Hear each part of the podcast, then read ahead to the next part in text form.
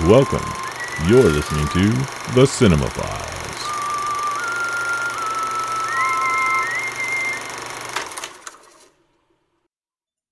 Hello, I'm Kevin Kittle, and welcome to our show. Some of my fellow journalists and myself had the opportunity to interview some of the cast of Richard Linklater's latest film, Everybody Wants Some. This film is being marketed as the spiritual sequel to Dazed and Confused. And while there are no direct ties between these two movies, the feel and the tone of them is very similar. Both have an amazing ensemble cast and both deal with young men, you know, at a certain time in their life. Everybody Wants Some focuses on a group of young baseball players 3 days before college starts in 1980. While the concept of a film like this is nothing new or special, the way this movie comes together is truly wonderful. It was one of those movies where I sat through just grinning from ear to ear the entire time. Listening to these guys, you get a glimpse of what this film is actually like. These personalities and their friendships were transferred directly onto screen, and you can feel that in their performances. So this film takes place in 1980, and it's dripping with nostalgia of the rest that remember it. But I believe none of you guys were were alive at that time. so what's it like working on this film with so much nostalgia? And did any of it resonate? Is there any like early memories? You're like, oh, I remember that song, or my parents' clothes. Or, I was actually born in 1965. Man, you ate it well. Black Dog Crack. yeah, yeah, yeah. I actually got a, an endorsement with L'Oreal. Uh, Before they were even L'Oreal. exactly. that we created it. No, I'm sorry. um, I mean, Rick is just, he's like a time machine. I mean, you can just, he took us back there and he was like, oh, yeah, well, this song's coming out around this time in April. You know, it was playing on the radio three times a week. And, you know, we, we only wore these materials. Those materials didn't come until 81. He was like, you know, he just was so smart about everything that was that was the time period. So I mean, it was, and the fun was the same. So like, it, it never it never felt like oh man, like 1980, we're all you know millennials or we're you know we've never have lived this time period. So yeah, I mean, just testament to Rick on that. still very much part of the culture. You know, mm-hmm. You know that time period is as far as music and clothes Yeah. and you know art goes. It was it was it was it was a time where there was a lot of shifting.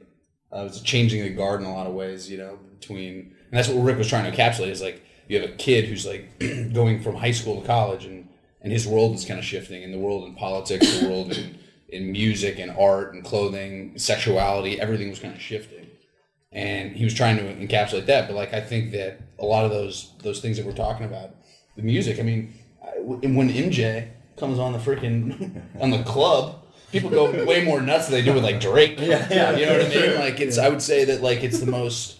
It's a lasting period, and I think yeah. it was it was a really really fun, exciting period. And I think that's why Rick wants to revisit it. I think that's why there's so much nostalgia for the area because it was truly great. It was fun.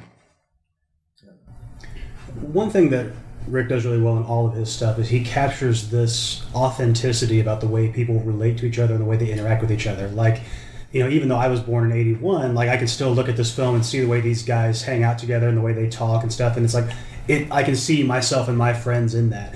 How much of that is is present on the page, and how much of that is just you guys getting on set and then kind of getting that camaraderie built up?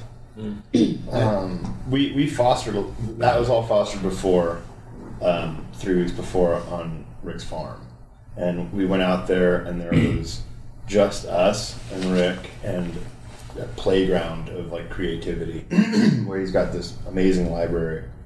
It's sort of like a there's like a, you know there's like a cool mud hut and he's got a library and then he's got this sort of spaceship Flintstone looking house where one wing of it is an entire like you know game room yeah. and uh, and so that that that location fostered our relationship where he'd be like all right now you got to go swimming. You got to go play ping pong. You got to go do this. Like, "Oh, Dad?" yeah. He was like a camp counselor in a way. And uh, for the first three or four days and then it was then it, once it was structured and, and we had figured out how to navigate the, the, the farm um, those relationships he allowed to foster within ourselves. Like he didn't go okay you're friends with with this guy so you really got to like buddy up. But he just sort of let it organically happen and because of that and because of who he cast as people like rick doesn't just cast actors he casts human beings he casts people and for this that was really important and uh, and through the casting process and through us getting to know each other on the forum, that was truly the reason why I think. Oops, sorry, the reason why you feel what you do. Yeah. uh, where you feel Why what Alexi you never do. got an interview? This is no name. For legal reasons, these are group interviews. That's why there has to be other people in the room. um, but yeah, that's the, the energy that you feel in between the moments are truly um, because of those three weeks. Yeah, yeah. I, I honestly think that this movie would not be a good. I think that the movie's fantastic. I think it's fantastic because you can feel the connection between all these guys. I, I, I think that um, uh, there's a genuine love between all these guys, and and that time that we spent in Rick's library. He's probably one of the few guys that is a huge library. and He's read every single book in there. Yeah. You can ask him about any single book. Yeah. There's nothing. Nothing with Rick is presentational. It is authentic. Yeah. You know, he's he's truly he. You go. Um, you, we call him Wikipedia because he, he does know every single if, an aspect of 19 was it like you, you can ask him we were talking about mu- music and we're like oh what about this like blondie song he's like nah it came out in 81 september uh, Yeah. mm, yeah that's not gonna work It was He's a like, Wednesday. yeah, it was a Wednesday in September. I, and and it's just um, he's just a truly he's just he's his process is the magic I think of Richard Linklater is he, he lets the process take place rather than trying to over control the process, which I think a lot of auteurs do. You know, they they tend to like go okay. You know, and I've never worked with Wes Anderson or Quentin Tarantino. I'm sure their process is different, but they have a flavor. Rick's got a flavor, and I think his flavor is is is is finding finding uh, order in the anarchy. Right. You know what I mean? In the chaos, finding order in chaos, and that's I don't know. Somehow he, he and this is truly chaos Yeah. that he seemed to wrangle. Yeah. Yeah. So I know that this was your first time in a feature film. What was it like for that first time to get to learn from someone like like Rick? Uh, it was the best master class I think I've I could have taken. Um, I mean, I was studying musical theater at UT two years prior to doing the film, and uh, I think I was getting ready to take a film course that uh, fall semester. Uh, and I'm, I'm glad I did this film instead of taking that film course. uh, yeah, I, I didn't get That probably the worked out. Yeah. Yeah, I wish I could have got some like college credit for that because I went back to school the next semester and then um, subsequently left because my program was was taken away. But I just wish I could have taken that and been like, hey, we work out some kind of you know, we don't have to go to school this semester and it goes to the degree plan. But yeah, it was absolute treat. Well, of course, this film's got a lot to do with baseball, but you guys also did a lot of dancing. Mm. Yes. So you, with your musical theater background, already had some dance moves, right? They did. I mean, by the way, his we, we're I'm sorry, I didn't mean to interrupt. you. Watching him dance, it, like all- all of our takes. I mean, we're like what Yeah. two, three minutes, and we're gassed. He's like going for like ten. And we're like, all right, we ran out of film. Refilm the reload the mag. So was it more challenging to pick up the dance moves versus the baseball, or were they both really difficult for you guys, or, or maybe they were easy? Dan, Notice you don't see me dancing. You got that little move going out of the club. You got this little like Yeah. little Oh, yeah. snap thing you The got. one move by myself on my own.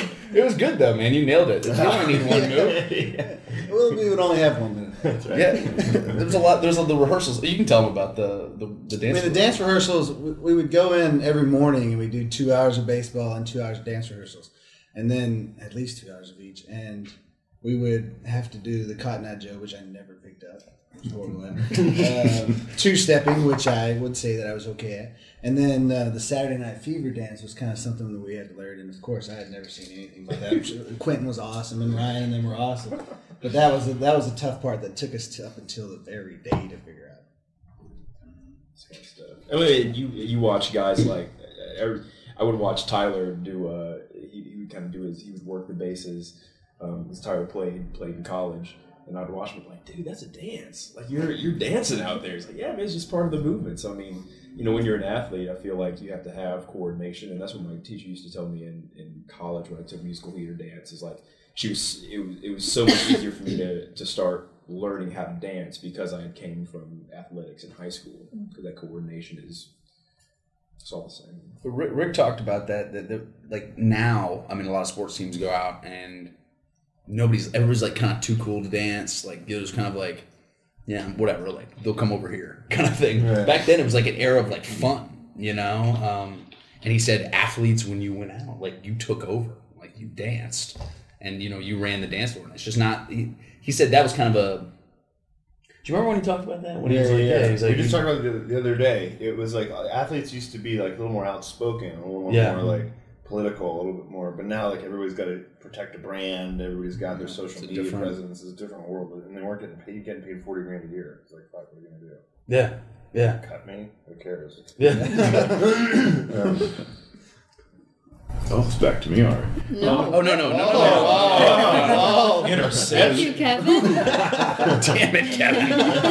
Damn it. I'm here. Okay. Um, one of the one of my favorite scenes was it was just so fun to see you guys in the car with the Rapper's Delight going.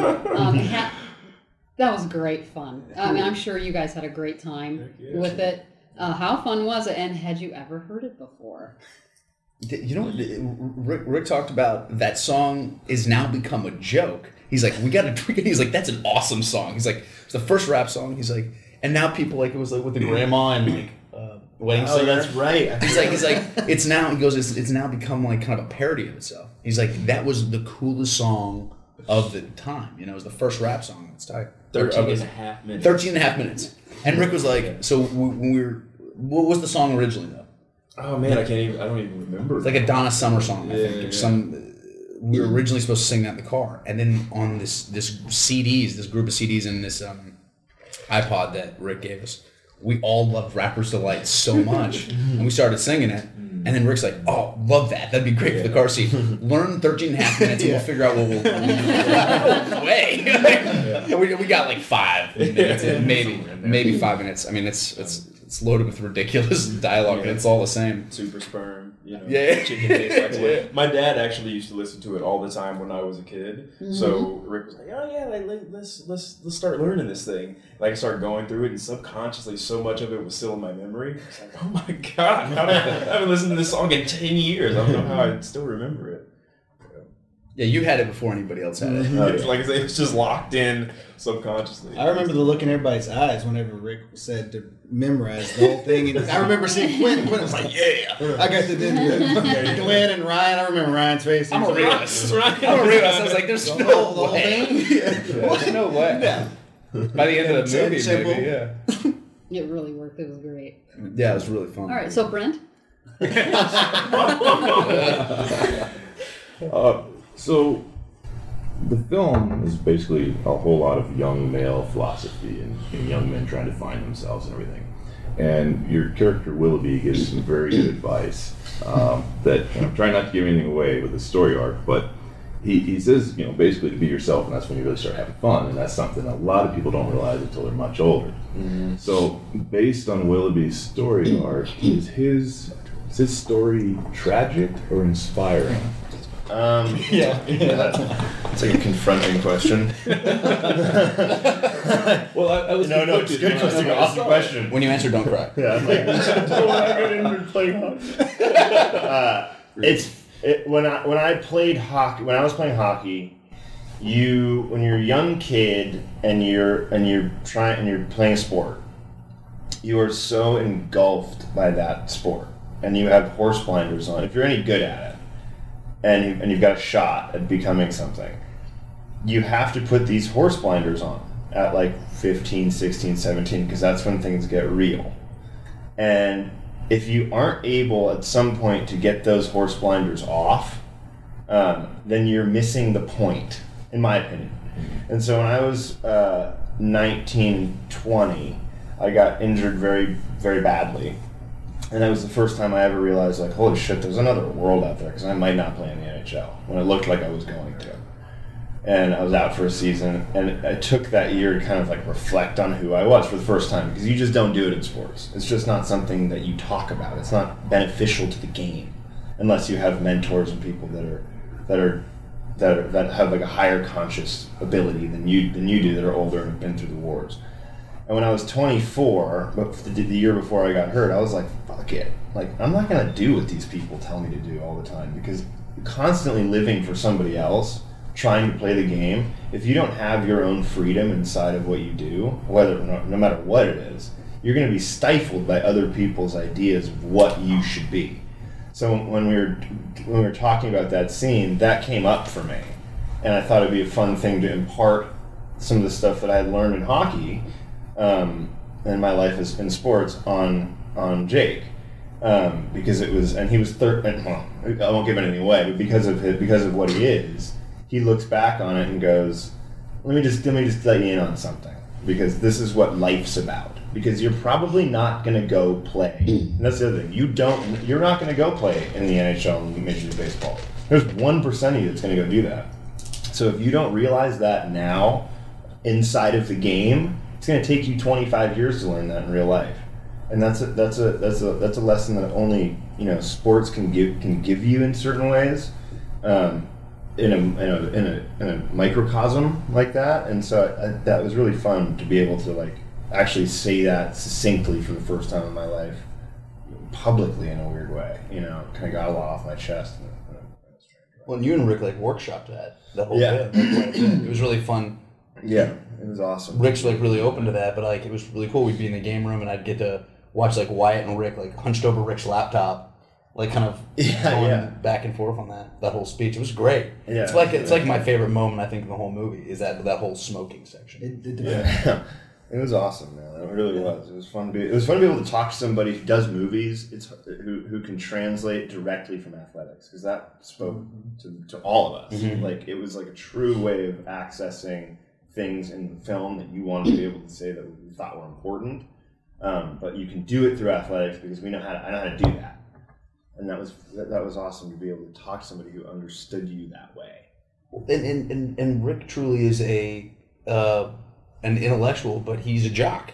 Yeah. And you forget about that because he's made so many of these thinky movies over time. And then you talk to him about sports, and you're like, oh shoot, he's like, I mean, he's he's he's Wikipedia with sports as well, and he's like he truly understands the game and he understands competition, and and the, the idea of like at a certain point on in sports you're gonna have to leave that dream behind. You know what I mean, or at least at least transform it into a different Right. definition of it. Yeah, it's a it's.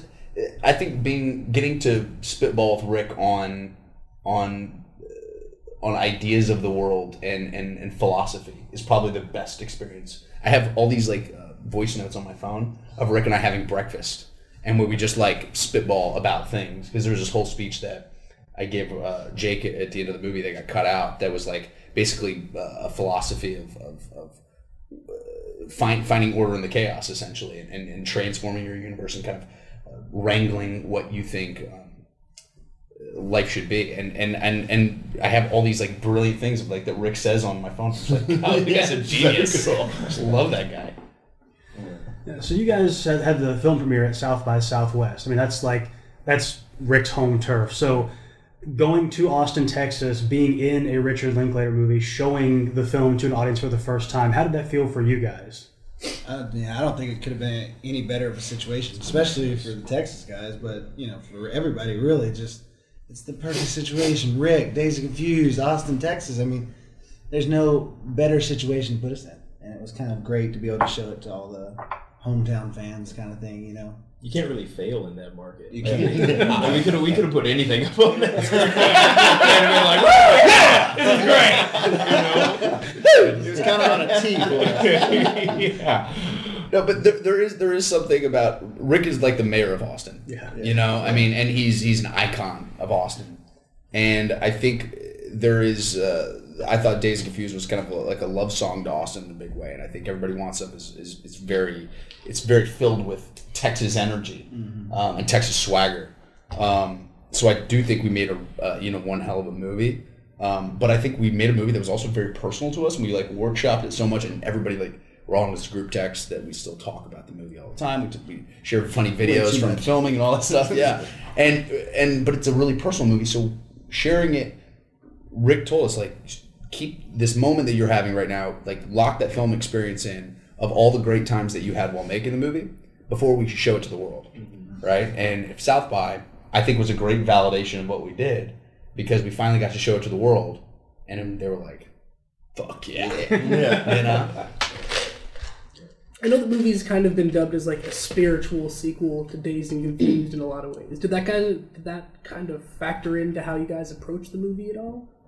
I don't think so. Yeah, no, I mean, it kind of had the same atmosphere, but besides that, you know, I don't, think it. You're we- aware of it. but, Yeah. I mean, I don't think it. I mean, Rick never said anything mm. about it, so it, that, Yeah, that was I haven't the heard pretty- one person say the word Dazed to confuse the whole movie. Yeah, like it just wasn't No. what it was about. I think we're making our own movie. Yeah. It's just tonally very similar. If you like Dazed and Confused, you're gonna like this movie. Yeah. You know, but I think, I mean, I think I think early on in the process, Rick was just like, yo, like if don't ever try to do a, a Ben Affleck or Matthew McConaughey. Yeah, yeah, Just be you. yeah. It's gonna go down. We're making our own movie. Yeah, totally. some, some guy shows You up. will be fired. All right, all right, all right. Yeah. Actually, there is there is uh, Buter says says in one scene. All right, all right, all right. Does You he? hear that? No, man. Yeah, he. I didn't catch Got away with Yeah, he got away with it. I don't know how he snuck it in there. It's. I think it's uh, when he's telling um, He uh, would. when he's telling uh, Bl- uh, Jake to like he's got to Oh, sleep right. He's upstairs. like, all right. And he's like, oh, all right, all right, all right. Right? Yeah. Oh, right. Okay, so we don't have the I was same like- tone at all. Okay. I saw it in the last screen. I was like, that son of a bitch. He hit it well. yeah, no, he, he understood. He didn't. He tried, didn't try to do it like McConaughey. Right. But I was like, did, did change up in there. Yeah. Well, how did you guys actually get involved with the film um, and with uh, with Rick? Was, was it something that you guys saw your agents gave you, or did, did Rick reach out to you guys? How did that all come together? Uh, it was kind of. I mean, it varies because I didn't have I didn't have an agent or, or managers or anything. Um, I just I heard from my professors at UT. I was going to school, uh, and they told me they knew the casting director in Austin, and so they told me about the initial call, and then from the initial call on, it was just you know call back with Rick, and we did our skills videos, and you know, lo and behold, I was there. We actually met each other at the very beginning of the whole process. We, we got to go in and read the script for the first time, and then when we we got cast, we just freaked out, being like, "What, dude? You you're Well, I saw I saw you at the production office and Tanner Uh-huh. Tanner Kalina who plays Brumley. It was I mean it was there was there wasn't like another guy there. Rick was just Right. Mm-hmm. meeting with us three that day, or at least during that time frame. Then it was so cool to then you know a few weeks later see both of them back at the ranch. So Crazy. Uh, it was originally called "That's What I'm Talking." Or that, Right. That's Yeah, what I'm That's what I'm talking talking about. about. God, I'm like, that, that's what everybody wants. So. uh, sorry. Uh, so it's all becoming a blur that's what I said. That's why it's all here. um, we, uh, I, it was actually the, one of the first scripts I read out in Los Angeles. I moved out to Los Angeles uh, like seven, eight years ago, and Rick's been trying to put this thing together. My agent put it in front of me. Yeah, my agent No put way. yeah, my agent put the script in front of me and was like, "Dude," and I was I remember reading. I was like, "I want to play Finn." Right. Like back then, and I was way. yeah. There's no way I would have been cast though. I was like Right. How fresh was off the boat. I was like, it's like seven years ago. Had you done uh, Fast Food Nation yet? Yeah, I did. I did Fast Food Nation with Rick a long time ago.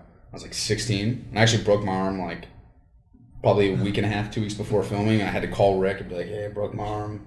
You know, please don't fire me." and and Rick was like, "Oh my god!" I was just playing like a high school kid who, you know, it was on, who worked at a fast food restaurant. He was like, he's like. uh Oh, dude! He's like, there was always some kid in high school in the cast. He's like, yes. Only Rick. so- yeah, well, because you know, like some, like I said, some directors like hold on to their vision so tightly, Right. and he's a guy that is he he sees the truth in life, and you if you break your arm, that's life. Yeah, right. There's always a kid that broke his arm in high school, and he saw that. Um, and so then, uh, yeah, I saw that script uh, like like a while ago, and then I'm so glad um, it took him so long to get it together because I think this is the That's true. yeah the perfect None mix. us I, I think this team Right. wouldn't have been assembled like this, you know, seven years ago. Yeah. All right, Okay. we have to wrap it up now. Um, This is the last know if you guys question.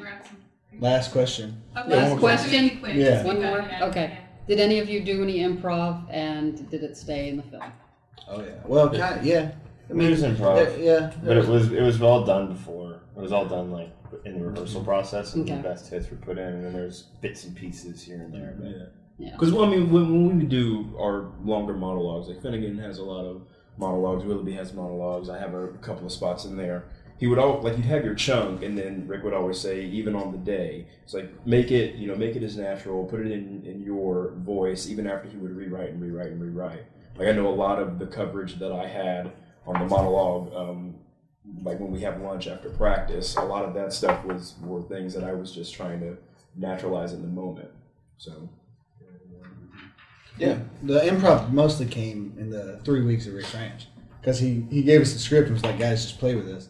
And so we got to just improv and play. And I actually have a weird story about that. All these guys, got, everybody got a um, email saying, "Hey guys, you know, just play with the script, and you know, just do whatever you whatever you want to do with the script. It's just kind of a guideline." And so all, all twelve, all, we were all sitting in the van driving out there, and everyone's like, "So everybody got that email, right?" And I'm like, and then so the guys they start talking about how cool the email is, and and then we go in, we start rehearsing, and I'm just like not improvising because I was the only one that didn't get the email. this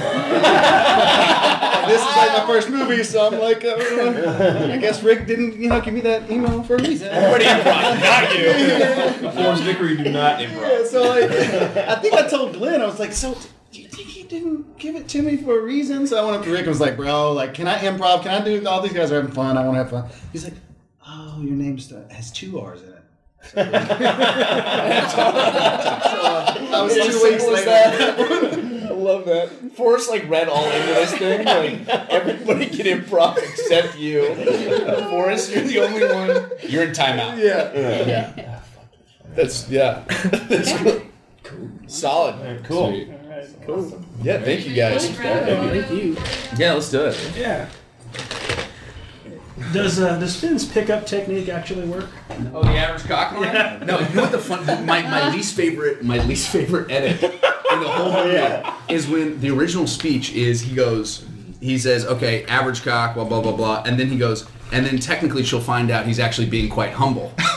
Rick cut out that line, so now I'm just talking about an average cop. I was like, damn it, Rick. I was like, one, it's just one line. It doesn't lengthen your movie that long. But it's still genius. It Yeah. it's still a genius, bro. You